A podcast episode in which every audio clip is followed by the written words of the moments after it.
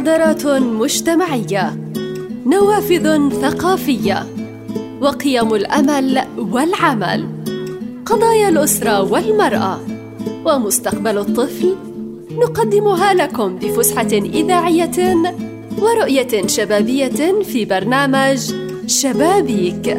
شبابيك. أكتر شي بحبه بهالبيت هو الشبابيك. مساء الخير لكم مستمعينا ومتابعينا الكرام وين ما كنتم بتتابعونا عبر أثير راديو الشباب ثمانية وتسعين فاصلة اثنين اف ام. أهلا بكم في حلقة جديدة من برنامج شبابيك. كمان بنرحب بكل اللي انضموا لنا عبر البث المرئي على صفحتنا على الفيسبوك راديو الشباب، وكمان على موقعنا الإلكتروني الشباب راديو دوت بي اس. أهلا بكم في حلقة جديدة لليوم بعنوان، طبعا عنوان حلقتنا لليوم صناع المحتوى بين الإفادة والإسفاف. طبعا مع ظهور منصات التواصل الاجتماعي ومع انتشار الإنترنت في كل بيت وفي كل مكان، أصبح هناك عدد كبير من المستخدمين اللي بيروجوا لمحتواهم شو ما كان هذا أو طبيعة هذا المحتوى. هناك من يتابع ويدعم ويتفاعل مع هذا المحتوى اللي ممكن يكون سيء في كثير من الأحيان. في حلقة اليوم رح نركز على هذا المحتوى السيء الهابط اللي بين قوسين خطير جدا على أسرنا وعلى كل بيوتنا وكمان على مجتمعنا. كثير منا ببقى مش عاجبه هذا المحتوى، بنقوم بنشره على صفحاتنا وبنعبر عن تذمرنا من خلاله، ولكن احنا بنساعد بشكل مباشر أو غير مباشر عفوا بانتشار هذا المحتوى، وطبعا بيتصدروا ترند هدول وبيصبحوا كمان مشاهير. رح نركز على المحتوى السلبي تحديدا في هذه في هذه الحلقه. كمان بدنا نركز على كيف ممكن يعني كل اسره او كل حدا بيسمعنا لليوم انه يحاول يراقب يعني اسرته شو المحتوى او طبيعه المحتوى اللي الاسره بتتابعه كل يوم. مهم جدا المسؤولين بغزه كمان يتابعوا هذا الامر. رح نعالج كثير من القصص والمواضيع والترندات اللي بتصير على منصات التواصل الاجتماعي من خلال ضيوفي هنا بالاستوديو. بالبدايه طبعا برحب بضيفي المختص في مجال الاعلام الاجتماعي الاستاذ سلطان ناصر. اهلا بك سلطان. اهلا فيك. اهلا وسهلا فيك. طبعا بنبارك لك العمره وان شاء الله بتكون عمره مقبوله باذن الله تعالى. ان شاء الله وعقبال عنكم جميعا ان شاء الله. إن شاء الله يسلمك يا رب. ان شاء الله. سلطان طبعا اليوم احنا بنحكي عن وجود منصات التواصل الاجتماعي، كيف اختلفت حياتنا مع وجود هاي هاي المنصات. يمكن يعني في اللحظه اللي السنوات الاخيره صارت منصات الإعلام الاجتماعي أكثر من كونها وصفها جزء من حياتنا، يعني تجاوزت فكرة نشر تفاصيل اليومية على حياتنا، وظهر مجموعة كبيرة من الناس اللي احنا بنحترم حرية الرأي والتعبير وهذا شيء مكفول للجميع، ولكن يبدو أنه في كتير من الأشخاص بلشوا يروحوا للإساءة لمفهوم حرية الرأي والتعبير، خاصة في موضوع المحتوى عشان كلامنا يكون مفهوم وواضح. نعم. احنا ندعم حرية الرأي والتعبير، لكن الأيام الأخيرة ما بعرف انه صار في في توجهات جديده، ودائما انا بحكي حتى في لقاءاتنا وورشاتنا وتدريباتنا انه الخطر مش من المنصه نفسها، المنصه خلص صارت معروفه، عندنا فيسبوك، عندنا تويتر، عندنا انستجرام كادوات تستخدم. انا بشوفش في خطر منها طبعا. بقول انه الخطر في المحتوى اللي يعرض عليها، لانه انت لا تستطيع ان تتحكم بما يمكن ان تشاهده على هاي المنصات، وهذا اللي برز مؤخرا ببعض الحالات اللي ممكن بتسيء لواقع الشباب، بتسيء لواقع المرأة، بتسيء بشكل عام لواقع المحتوى الفلسطيني كله.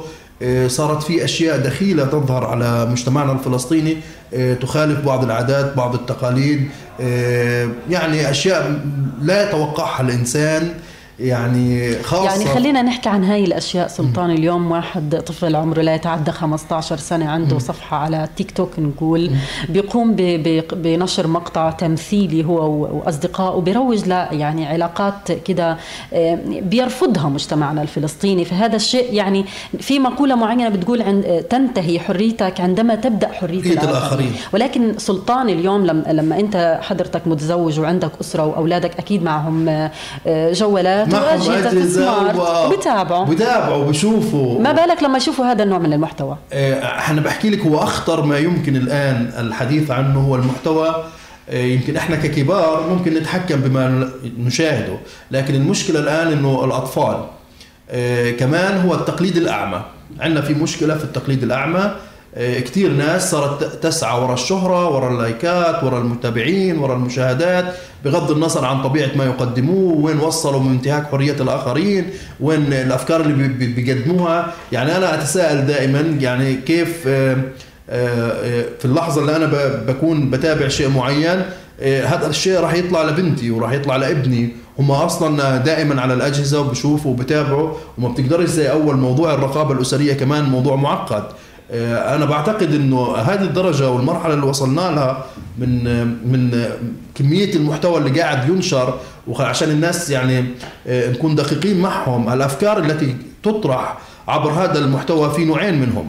في افكار احنا للاسف نشطائنا او خلينا نقول الناس اللي تبحث عن الشهره بتقدم افكار مخ يعني غير مخله للاخلاق، آه. خلينا نعترف انها مخله للاخلاق، واحنا تابعنا وشفنا. بالتاكيد بالتاكيد. يعني انا كمان المشكله انك انت لما بتيجي بتشوف هذا المحتوى او بتعمل له حظر بيطلع لك غيره. يعني كمان الموضوع معالجته مش سهل، كمان المعالجه تبعته مش سهل، وكمان الرقابه. يعني انا مش عارف يعني اليوم مستوى الرقابه الاسريه، الرقابه رقابه الاهل. يعني انا مش عارف ايش شعور الوالد لما بشوف ابنه بيعمل مشهد تمثيلي عمره عشر سنين احدى عشر سنة، الشاب بحب غالبا مش شايف. اه طب طب وين الرقابه؟ هلا هو ينقل ثقافات لل... احنا من وين بتجينا الثقافه دائما والمعرفه؟ بتجينا من ما نشاهد. نعم. انت شو بتشاهد بتبلش تبل...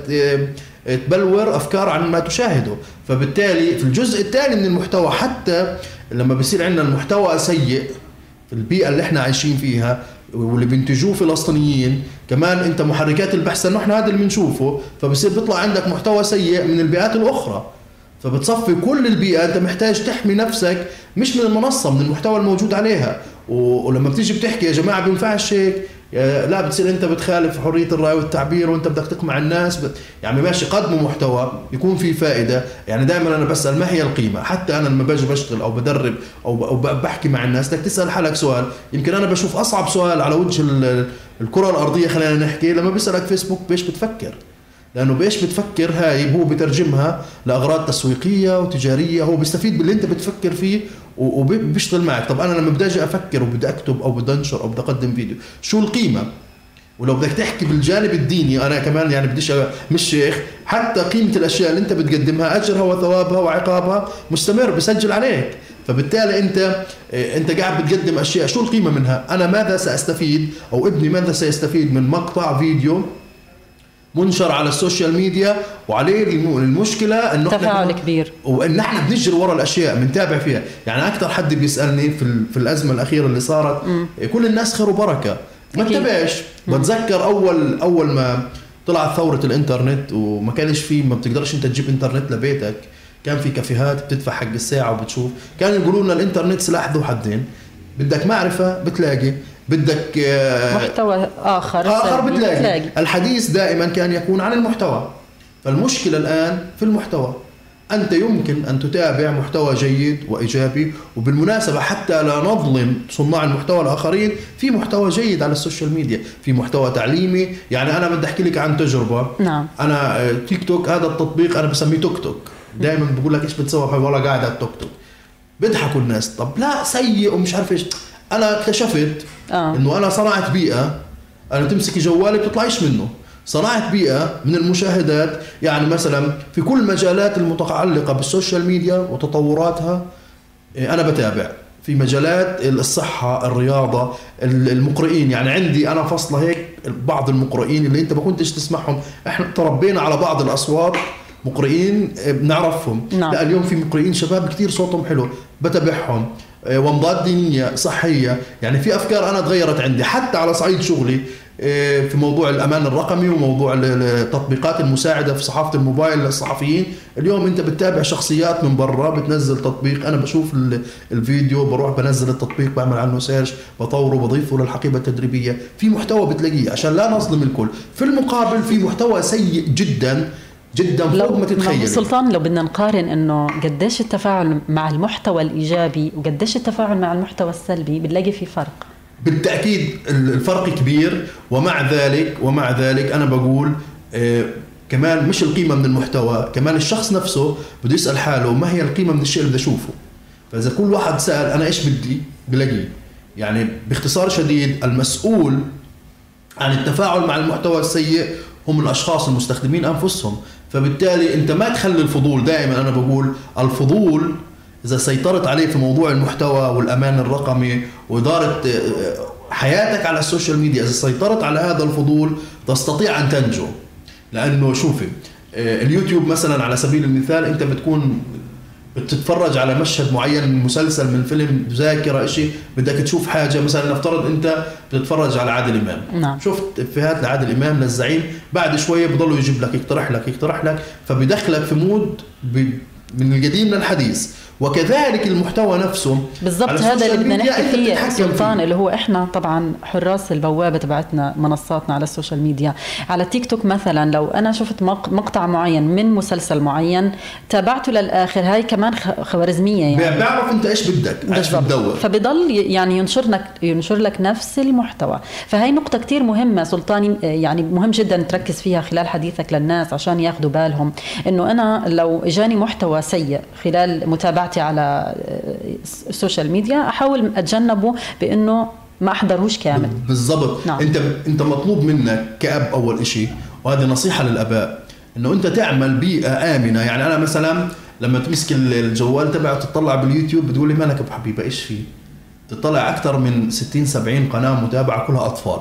نعم. انا عامل بيئه، لانه نفس الشمال اللي موجود هان على الايفون موجود على الايباد تبع الاولاد، تمام. فبالتالي انا عاملهم بيئه، هذه البيئه ما بيقدروش يطلعوا منها، وبالعكس بتلاقيني بالليل وانا سهران قاعد بشتغل مشغلها وقاعد بشاهد بس بدون صوت، بس عشان يضلهم في اطار هذه البيئه اللي انا عامل له اياها، بمعنى لن يستطيع ان يخرج على محتوى سيء. نعم. يعني اذا طلع من قناه كذا الفيديو المقترح كانت كله اطفال وكله على الفرازه، يعني انا بتبع الفيديوهات اللي فيها، موقف الاعلانات، مقيد الاعلانات، عامل اشياء لبيئه اطفالي.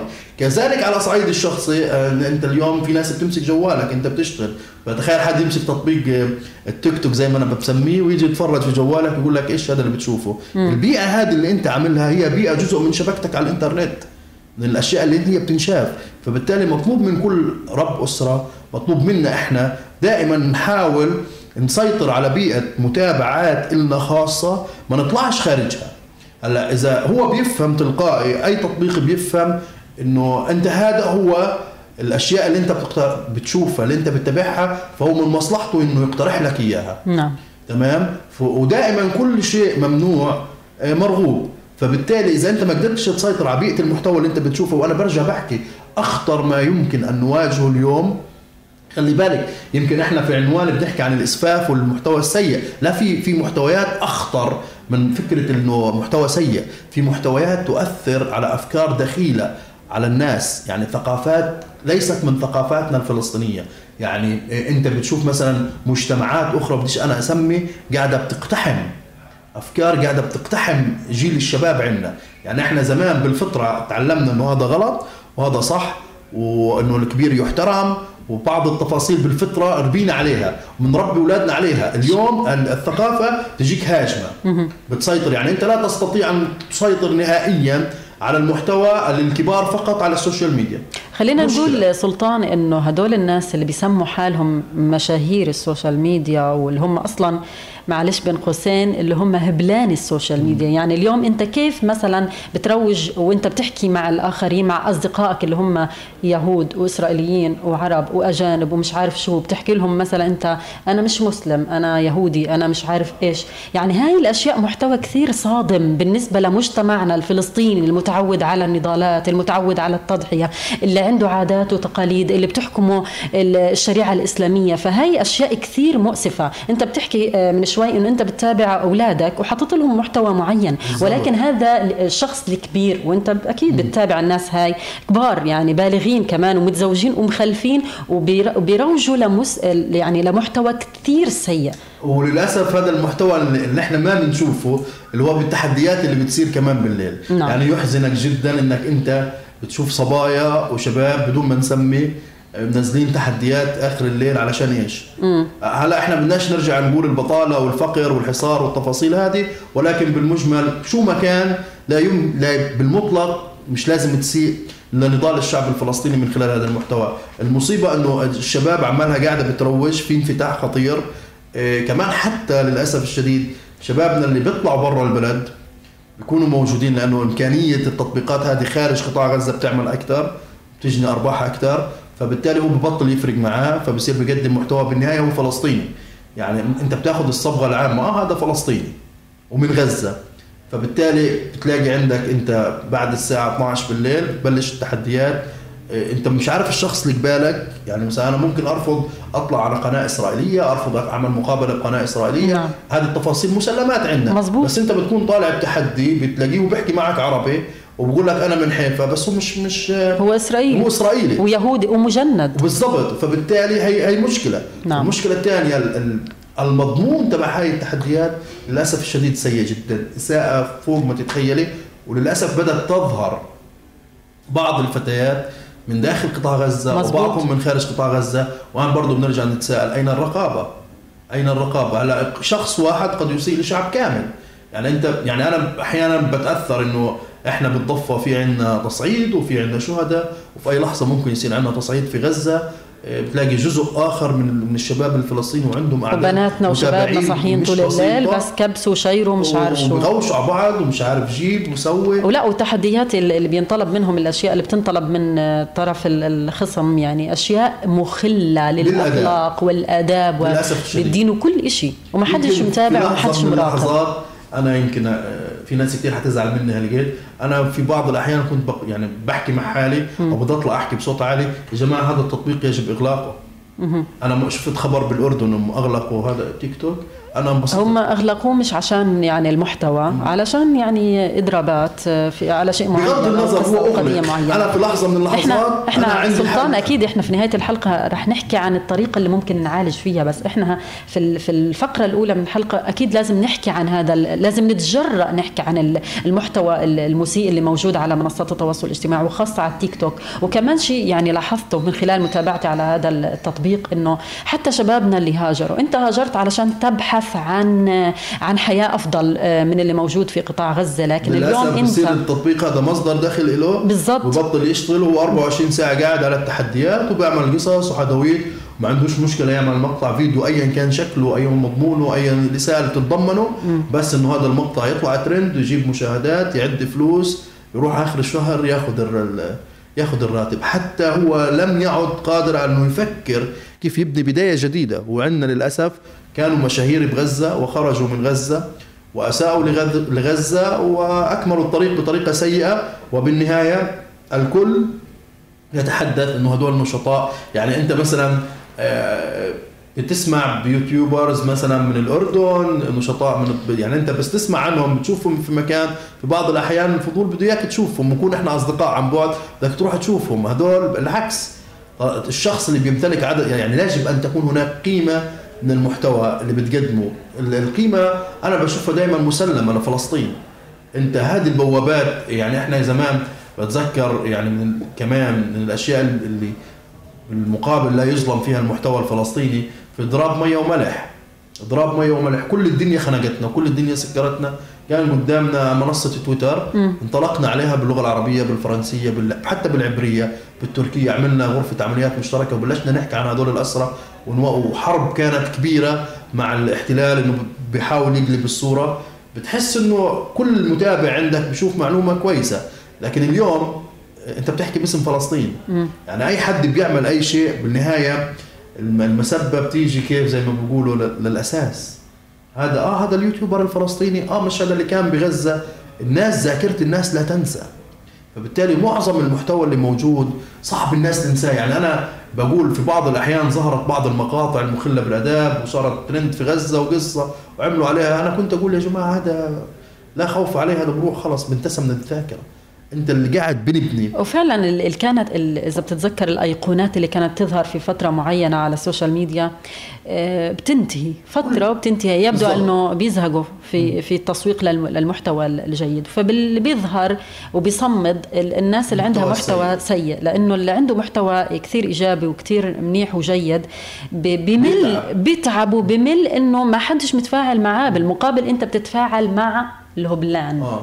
الصراحه موضوع الهبلان هذا، اول شيء انا بحترمهم كل احترام والتقدير لهم، بس كمان اوكي احنا ما بنحترم آه الهبلان كاشخاص، احنا بنحكي نعم. كانسان، لانه احنا بنحكي عن صفة. بقيم المحتوى نعم بقيم ايوه المحتوى. بنقيم المحتوى صراحه كثير يعني كثير يعني آه نحن بدانا نظهر بشكل مش احنا يعني. لا يجوز لا يجوز ان تحكم على اثنين مليون وثلاثمئة ألف مواطن في غزه انهم كلهم انهم هاي الواجهه، هاي مشكله. وهذا اللي للاسف الشديد هذا الذي يصدر، يعني هذا اللي بيشوفوه الناس، يعني هذا اللي يظهر الى الناس نعم. يعني مع احترامي لكل الاشخاص ولجهود كل الاشخاص ولكل الاشياء اللي تبذل من قبل بعض النشطاء والتقدير والاحترام لهم، ما عندناش مشكله معهم، لكن الصوره الاخيره اللي عماله تصدر عن سكان قطاع غزه، جماعه هذه بيشوفها من هم خارج.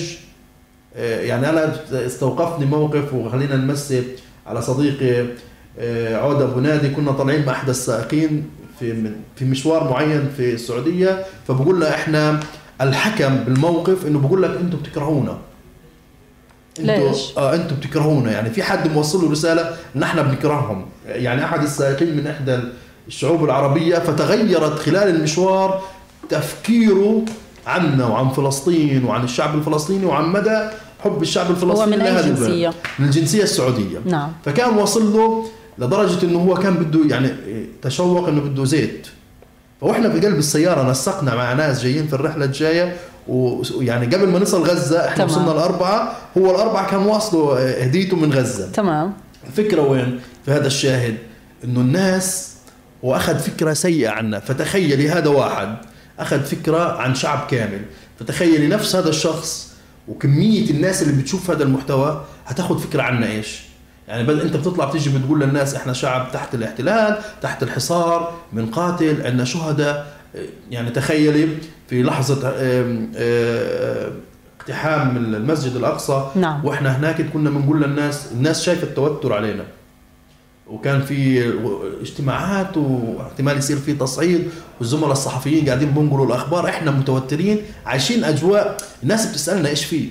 فانت مش هتيجي تقول للناس في ضوء كل هالوضع السيء اللي قاعد بيصير في داخل فلسطين تكون هدول هذا المحتوى هو الواجهه اللي بيعبر علينا. فبالتالي انا يعني مع مع وضع حد, حد لهذا الموضوع. لهذا الشيء نعم. لانه انت بالنهايه بتحكم بتحكم يعني هدول بواجهه الناس، واجهه الشعب، فبالتالي لا يجوز بالمطلق مع احترامي لكل الناس ولكل النشطاء انه احنا بالنهايه كلها النظام. هو بفكر كل واحد معاه جهاز جوال وعنده انترنت وعنده صفحه على التواصل الاجتماعي بيقدر يحط المحتوى اللي هو بده اياه، فاحنا هنا بنرفض عباره او او مقوله انه تنتهي حريتك عندما تبدا حر يعني حريه الاخرين، لانه انت حريتك هاي بتدمر مجتمع كامل. بالضبط نعم. انت انت وكانك بتقول، انت تخيلي ان انت بتحكي للناس انه هاي هاي الواجهه، هاي واجهه فلسطين، هذول هاي الفلسطينيه هيك. يعني يعني خرجنا من من من فكره النضال النضال والمقاومه الى شخص يعني سلبي، احنا قاعدين بنروج لل... لل... ب... ايوه ونيجي لموضوع التسول، وهي كمان مشكله اكبر، انه كل واحد صار ما بده يشتغل بيروح ب... على السوشيال ميديا ب... بصير يروج لمحتوى معين عشان يجي يربح منه اموال، وغير هيك بيشحت كمان على السوشيال ميديا من ال... من الدول العربيه او الاجنبيه. فكمان انت هنا يعني بتعبر عن صوره بلدك، بس بالزبط. للاسف بتعبر عنها بصوره كثير سلبيه، وبنرجع بنقول انه نعم. هذا التعبير للاسف الشديد مش بمحيط قطاع غزة أو الضفة الغربية أو حتى الثمانية وأربعين، لا هو تجاوز. يعني أنت المحتوى هذا للأسف بس يطلع ترند ويصير عليه تفاعل بيصير ينتشر في المناطق الجغرافية نعم. فتخيل أنه هو عماله، وخلي بالك بعض السياسات الخاصة في المنصات هي بتروج لهذا المحتوى اللي ملوش قيمة، لأنه أصلا هو هو قائم على هيك، الإعلانات هيك، الدنيا الناس بدها هيك. يعني أنت بتتخيلي في في محتوى إيجابي بتتعبي، لانه اللي بده يدور يعني اللي بده يدور على المحتوى اللي فيه قيمه ومعرفه معروف، حدا مثقف وواعي وعارف شو بده. المستخدمين العاديين عاد هو مجرد بس بتصفح وبشوف وبطلع وخلاص، ما فيش عنده هدف، عنده فضول انه بالزبط. يعني شوف هذا المحتوى سلبي ولا مش سلبي، عنده فضول يشوف هذا. انت تخيل انت بعض الفضول هذا ايش بيسوي؟ انت بتشوفي صفحه فلان من الناس مم. بتدخل عليها نعم. بتشوفي مقطع فيديو، فبتشوفي فبتقولي خلينا نشوف، بقول لك يتبع، بكون هو مشوقك بحكي لك فيش، بقول لك يتبع مم. او انتظر الحلقه الثانيه او نعم. مش عارف. فانت بتروح بتدخل على الحساب فبتفتحه، فبتضلك خمس ست دقائق فيه بتتقلب وبتضحك. انا احكي لك في بعض الاحيان وفي جزء منه من الفكاهه والضحك بتضحك، لكن هو المنصه بتفهم انه هاي توجهك، فانت بتطلع منه فبتلاقيه جاب لك اللي بعده لشخص اخر، بتروح متا... عامل له متابعه فبتضلك تتابعه، بتقلب الدنيا عندك. نعم. ايش المحتوى عندك سيء للأسف. هيك انت بتكون خرجت من البيئه الامنه اللي المفروض تعملها لنفسك ولبيتك ولعائلتك ولمحيطك، نكون في عندك بيئه امنه رقميا. طيب سلطان خليك معنا، احنا معنا كمان ضيفه رح تشاركنا الحوار، دكتوره دكتوره ختام ابو عوده، دكتوره علم اجتماع وباحثه في العلوم الانسانيه. اهلا بك عبر اثير راديو الشباب دكتوره. هلا بك يا مان. يا هلا بك. طبعا معنا الاستاذ سلطان ناصر مختص الاعلام الاجتماعي، بيسلم عليك اكيد ووصل السلام. يسعدك يا دكتوره، وصل السلام. الحمد لله على السلامه استاذ سلطان. الله يسلمك يا رب، نراكي قريبا ان شاء الله. ان شاء الله. دكتوره طبعا احنا بنحكي عن صناع المحتوى والمحتوى ما بين الافاده والاسفاف، اليوم بنحكي عن محتوى رقمي في الايجابي وفي السلبي، كيف بيأثر هذا المحتوى على جمهور المتابعين؟ تفضلي. أول شيء يسعد مساكم، بصراحة يعني موضوع كثير مهم خصوصا في الآونة الأخيرة، من كثر ما شفنا الترندات اللي حكى عنها الأستاذ سلطان، وهي ما بتقتصر فقط على فلسطين أو الوطن العربي ولكن على الكرة الأرضية بأكملها. يعني يمكن من خلال قبل يومين بقرأ في إحصائية بتختص بالمواقع التواصل الاجتماعي، إنه أكبر أجيال اللي بتتابع مواقع التواصل مواقع التواصل الاجتماعي وخصوصا التيك توك كانت هي الاجيال الصغيره، يعني عمر من اثنعش ل أربعة وعشرين سنه. نعم. هم اكثر فئه بتتواصل عليهم. اه وهي وفي كمان عندنا ثلاثة وأربعين بالمئة من اجمالي الجمهور من الفلسطينيين لهم يعني افضليه انهم بتابعوا التيك توك او الانستغرام، حوالي ثمانية وثلاثين بالمئة. يمكن سبعة وأربعين ذكور واثنين وخمسين وخمسة من عشرة كانت إناث، فأنت تخيل الفئة العمرية ل اثنعش ل أربعة وعشرين سنة و43%، يعني قديش إحنا بنت يعني بصير في عنا متابعة وإدمان على هذه المواقع. ويمكن أكثر شيء أنا اللي استغربت منه بصراحة إنه كانت الإناث الأكثر متابعة لمواقع التواصل الاجتماعي، يعني من عمر ثمانية ل أربعة وعشرين سنة. وكمان في كمان كثير حاجات، يعني حسب جوجل إنه حكى إنه المجتمع الفلسطيني أكثر من مليون بتابعوا التيك توك والإنستغرام. ويمكن هاي يمكن أنا بس بتفق مع مع الأستاذ سلطان إنه لما يحكي يتبع احنا بنضلنا نتابع وبندخل وبنعمل لايكات.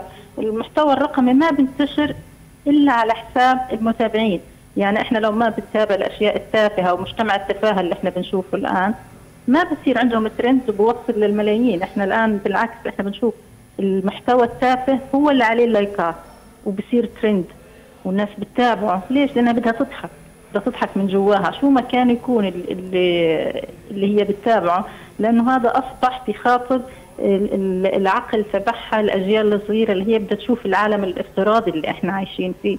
نعم.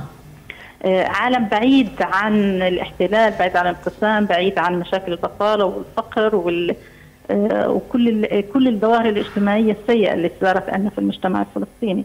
بجانب انه كمان احنا عندنا صار في عندنا الثقافه الرقميه، مجرد احنا بنتابع مواقع التواصل الاجتماعي وسريعين في ان احنا بدنا نوصل للمعلومه، بس ما نتحققش انه هذه المعلومه صح ولا خطا. المعلومه هاي بتناسب الثقافه العربيه ولا ما بتناسب الثقافه العربيه، ما بتناسب الدين الاسلامي ولا ما بتناسب الدين الاسلامي. المحتوى الرقمي الجاذب ما في عليه لايكات، ما في عليه ملايين من ده. كمان في نفس الوقت انه احنا حتى المحتوى الرقمي التافه انه صار بيعادل سواء عاداتنا وتقاليدنا واخلاقنا وقيمنا الاجتماعيه وقيمنا التربويه.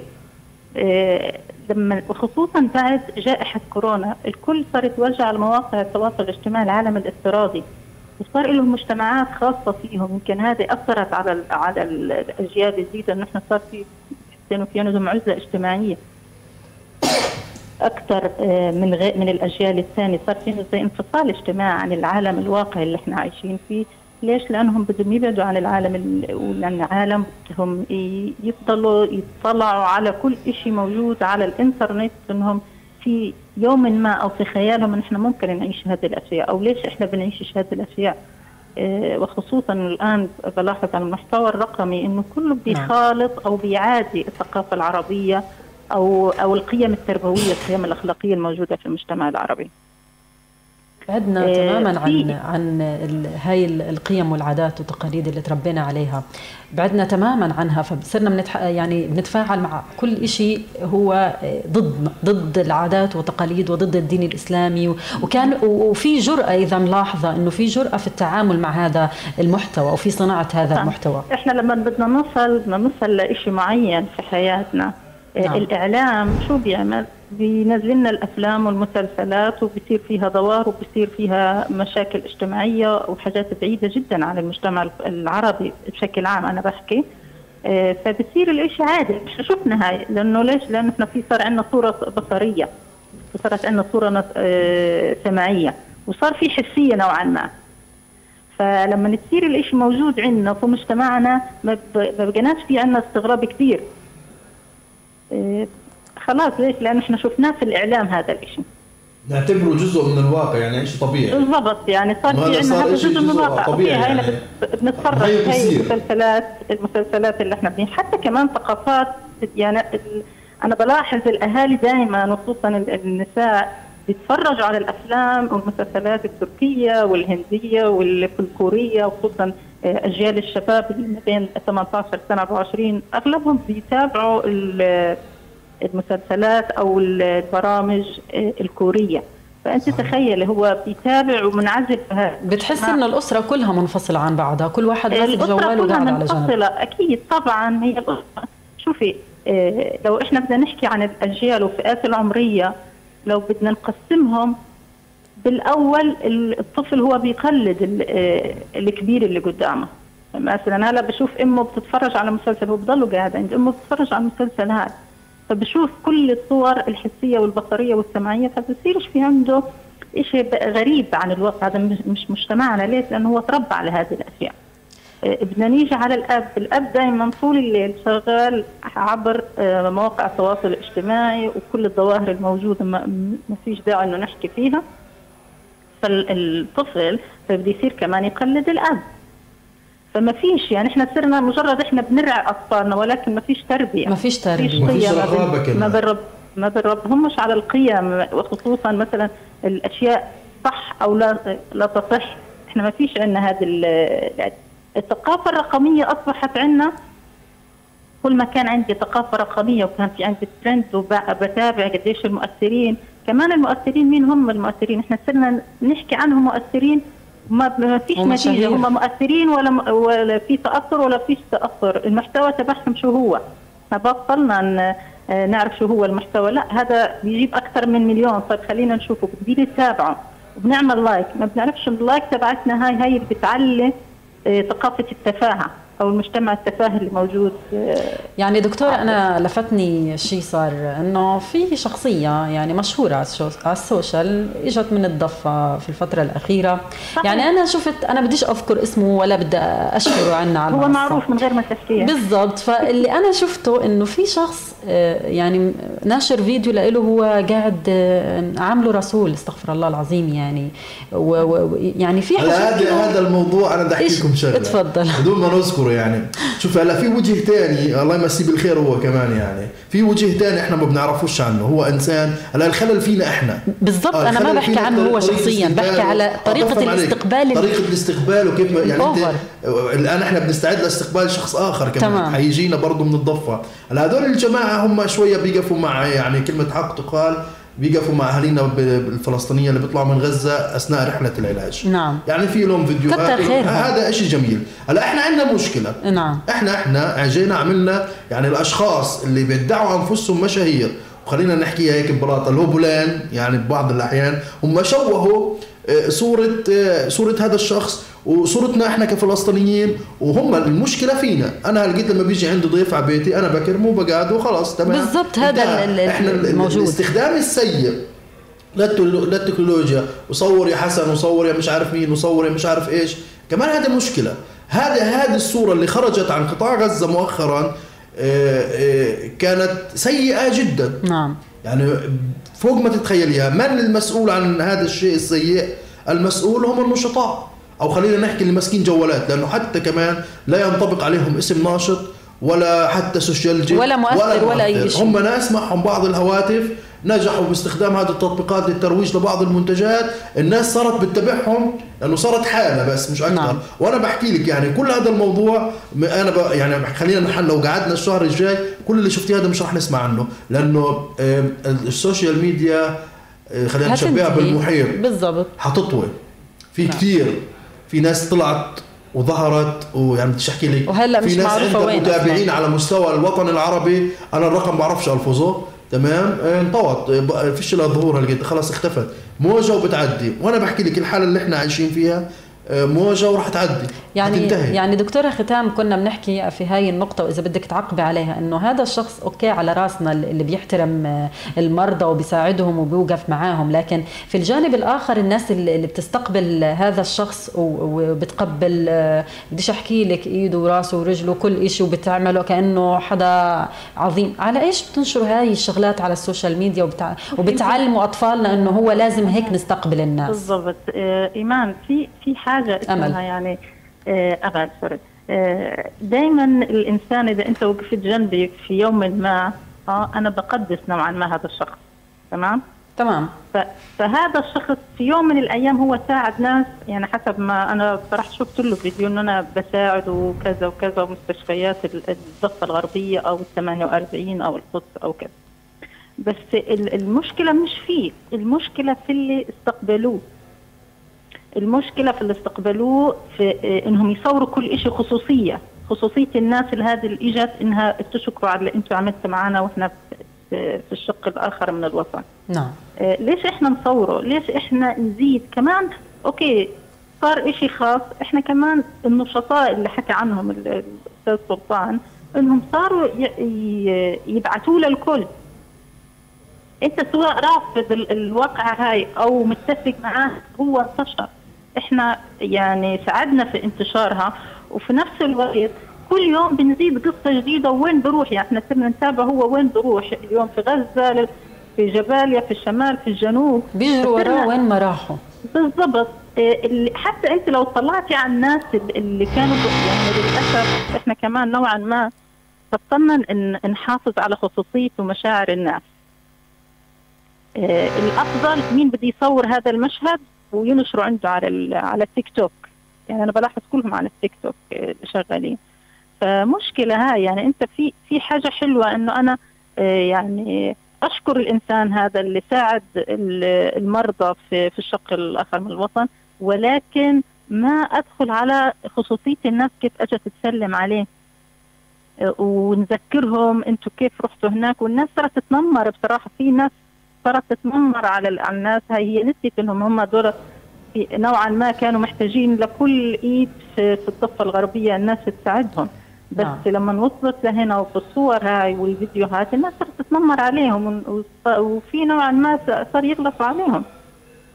وكمان اللي بصور كان يعني بصراحه انا شفت فيديو من خلال الكتابه إيه انت ليش بتصور الناس وهي بترقص بالشكل هاي؟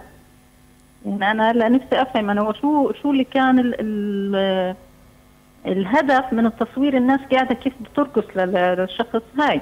أنا أنا ما بلوم الشخص هاي بصراحة، أنا بلوم اللي اللي استقبله، وكل إشي صار ترند. لما تروح على المطعم الناس صارت تستغرب كيف هذول كلهم رايحين على المطعم وكيف الحراسات اللي موجودين معاه.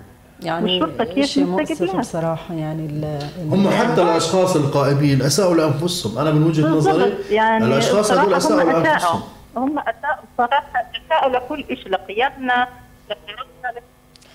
طيب طيب دكتوره احنا احنا بدنا نعالج هذا المحتوى، المحتوى خاصه السيء اللي بيصير على السوشيال ميديا، ومن اول الحلقه واحنا بنحكي فيه المحتوى الغير اخلاقي والهابط والمسيء لنا ولصورتنا كفلسطينيين. كيف بدنا نحن نواجه هذا؟ على مين بيقع الدور والمسؤوليه لحتى نواجه هذا المحتوى السيء؟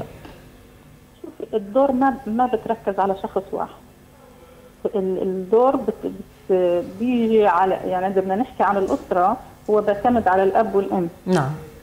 لو اذا نيجي على المجتمع القوانين، احنا ما في عندنا قوانين بتحمل او بتحد من هذه الظواهر، لانه هذا عالم مفتوح. اعتقد على ما اظن انه هيك، يعني ما فيش شيء، ما فيش يعني قوانين واضحه، ولكن ممكن يكون في ضبط لهي العمليه. في ضبط، بس انت ضبط مين؟ ضبط شو بالضبط؟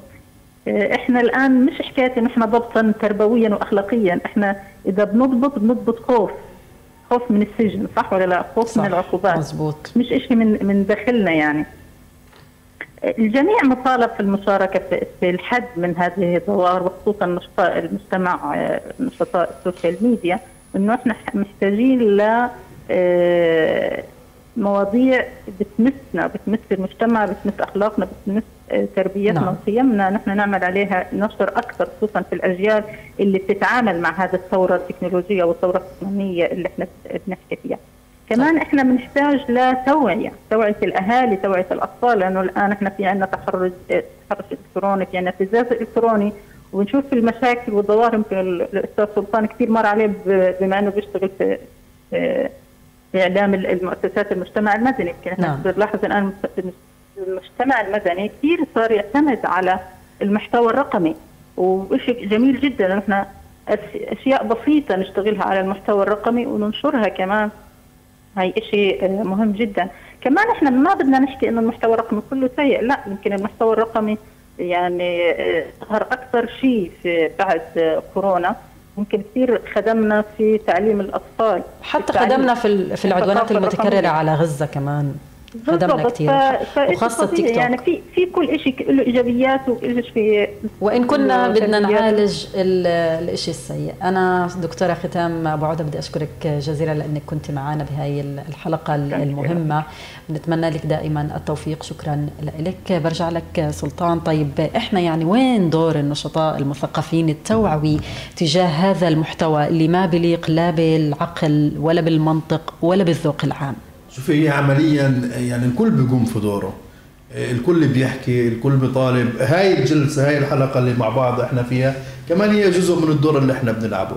بس انا بشوف دائما بنقول انه القرار ذاتي، يعني كل شخص يجب ان يكون لديه قرار ذاتي ويقرر شو القيمه من وجودي على هاي المنصات، وشو القيمه من الاشياء اللي انا بدي اتلقاها. فاذا هو وصل لمرحله عارف القيمه من هاي الاشياء، انا بتوقع انه كل من يسيء أو كل المحتوى المسيء تدريجيا سيفقد قيمته، وسيفقد متابعينه، سيفقد عدد مشاهداته، فبالتالي حيبدأ يتلاشى تدريجيا.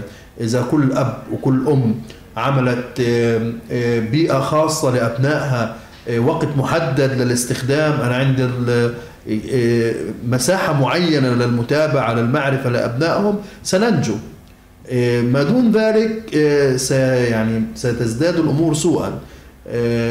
يعني كمان عشان احنا بنحدد، بنحكي انه خطر المحتوى مش بس المقصود به الاسفاف، يعني برجع باكد عادي المعلومه، المحتوى الفلسطيني اللي اللي عماله بيصير هذا، انا من وجهه نظري هو موسمي، زوبعه بفنجان وحيجي غيره. يعني سلطان غيره. احنا يعني متفقين على المحتوى الجيد، ولا يمكن يعني انه نخصص حلقه لنحكي فيها عن المحتوى الجيد، لانه المحتوى الجيد خلص بيوصل ترند ومعروف. لكن احنا بنحكي عن ظاهره خطيره وبتهدد كل اسرنا ومجتمعنا الفلسطيني. اليوم انت كمختص يعني في الاعلام الاجتماعي وكناشط في ايضا الاعلام الاجتماعي، كيف ممكن يعني نضبط المحتوى على السوشيال ميديا؟ بدك تروحي بدك تروحي لاقرار، يعني اقرار قانون. يعني احنا مهم جدا، احنا للاسف الشديد ما فيش عندنا قانون قانون متعلق في الجرائم الالكترونيه، لانه نعم. جزء من ما يجري في اساءه وقد يصنف ضمن الجرائم الالكترونيه. بس انا كمختص وكعامل اول دليل امان رقمي وجرائم عندنا في قطاع غزه صدر عن مركز الاعلام المجتمعي، بقول لك في ازمه. احنا ما فيش فيش قانون نحاسب على است... يعني احنا بقول لك سوء استخدام التكنولوجيا، شو يعني كيف؟ لكن إذا كان في قانون نعم. وضوابط ولوائح واضحة خاصة في جزئية ما تتعلق بالمحتوى، لأنك بالنهاية أنت لا تسيء لنفسك. احنا تعودنا أنه الحسنة تخص والسيئة تعم، فعندما تخرج سيئة من أي حد على السوشيال ميديا فهي تعم. هم هم الفلسطينيين هيك، أهل غزة هيك، ما بيجيش بقول لك سلطان هيك، أمل هيك، ختام هيك، لا، أهل غزة، أهل فلسطين. فبالتالي أنا مع وجود قانون ناظم، من يسيء يعاقب، لأنه من أمن العقاب أساء الأدب وحافظ على يعني. وهذا القانون لا يكون لديه سلطة على التعدي على حرية الرأي والتعبير، لا، لك حرية الرأي والتعبير، ولكن عندما تبدأ لك وتنتهي عند حرية ورأي تعبير الآخرين. فبالتالي يجب أن يكون هناك قانون، يجب أن يكون هناك رقابة على هذا المحتوى، يجب أن يتم وقف. يعني أنا في لحظة من اللحظات إحنا مش قادرين نوقف هذا التطبيق على كل قطاع غزة. نعم. بعض الحسابات المسيئة جدا جدا لنا كفلسطينيين يمكن إيقافها، يمكن يعني الأشخاص نعم. الذين يقومون بممارسة هذا الشيء السيء يتم وفقا لأي لائحة لأي شيء أنه يتم وقفه أو يتعهد أن يندم أن لا يبث هذا النوع من المحتوى، لأنه هذا الخطر اليوم إذا ما طلنيش أنا حيطول بنتي وحيطول ابني وابنك وكل المجتمع. مزبوط. بالنهاية راح يعبر عن انعكاس عن الفلسطينيين، هيقول لك هي برضه أهل غزة وأهل الضفة. هلا وجود قانون مهم جدا، الأهم من وجود القانون كمان نعم. برجع أنا يمكن حكيته قبل ما أحكي عن القانون، هي أنت الأشخاص نفسهم.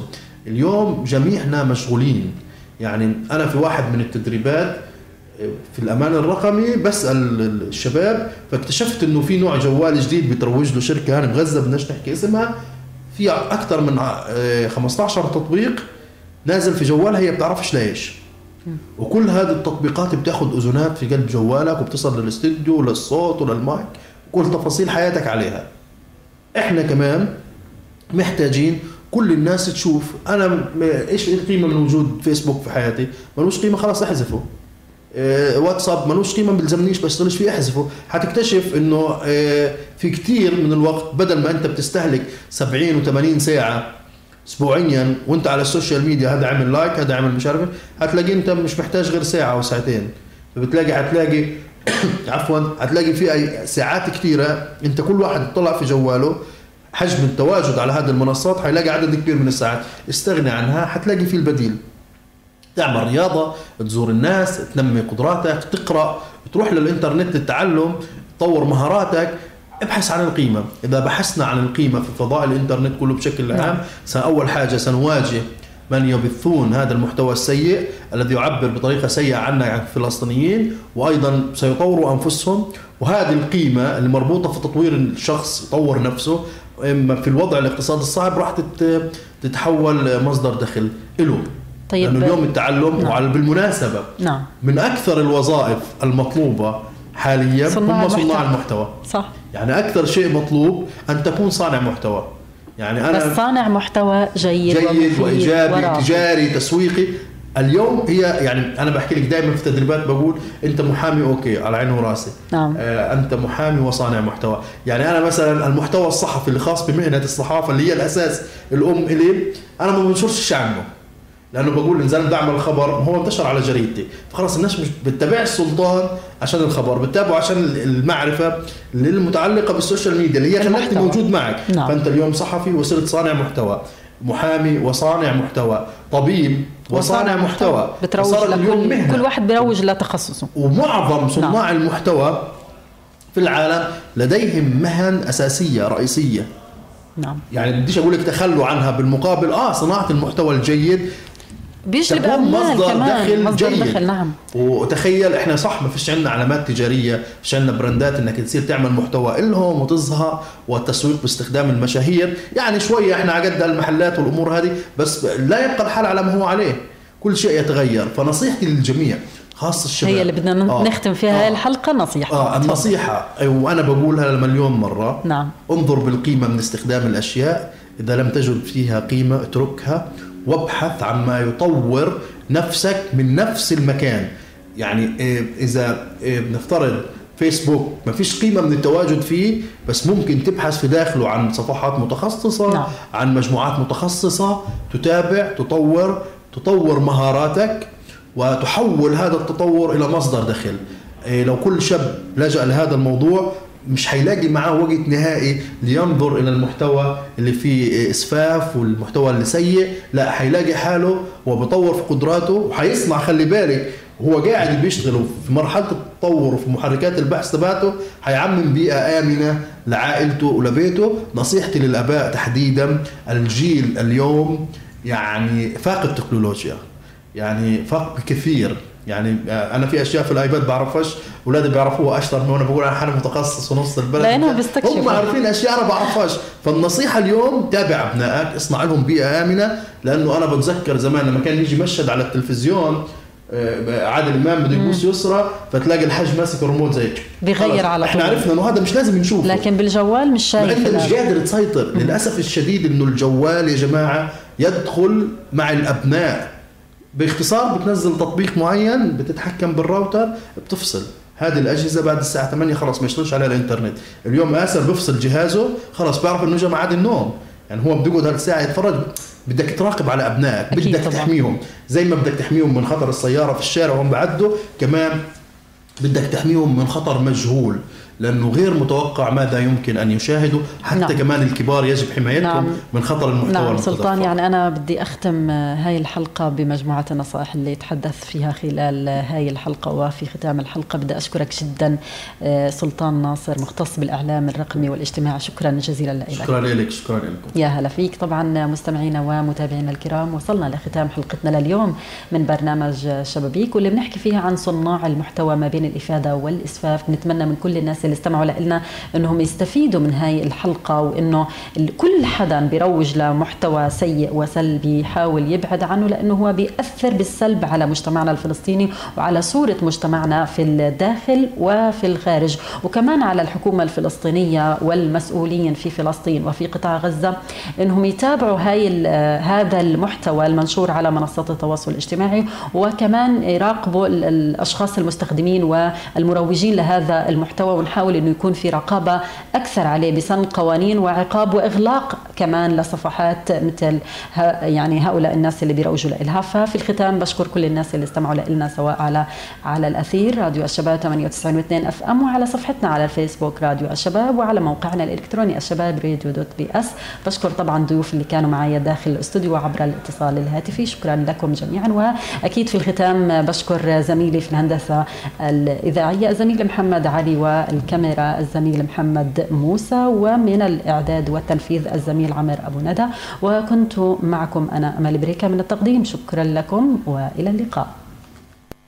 مبادرات مجتمعية، نوافذ ثقافية، وقيم الأمل والعمل، قضايا الأسرة والمرأة، ومستقبل الطفل، نقدمها لكم بفسحة إذاعية ورؤية شبابية في برنامج شبابيك. شبابيك أكتر شي بحبه بهالبيت هو الشبابيك.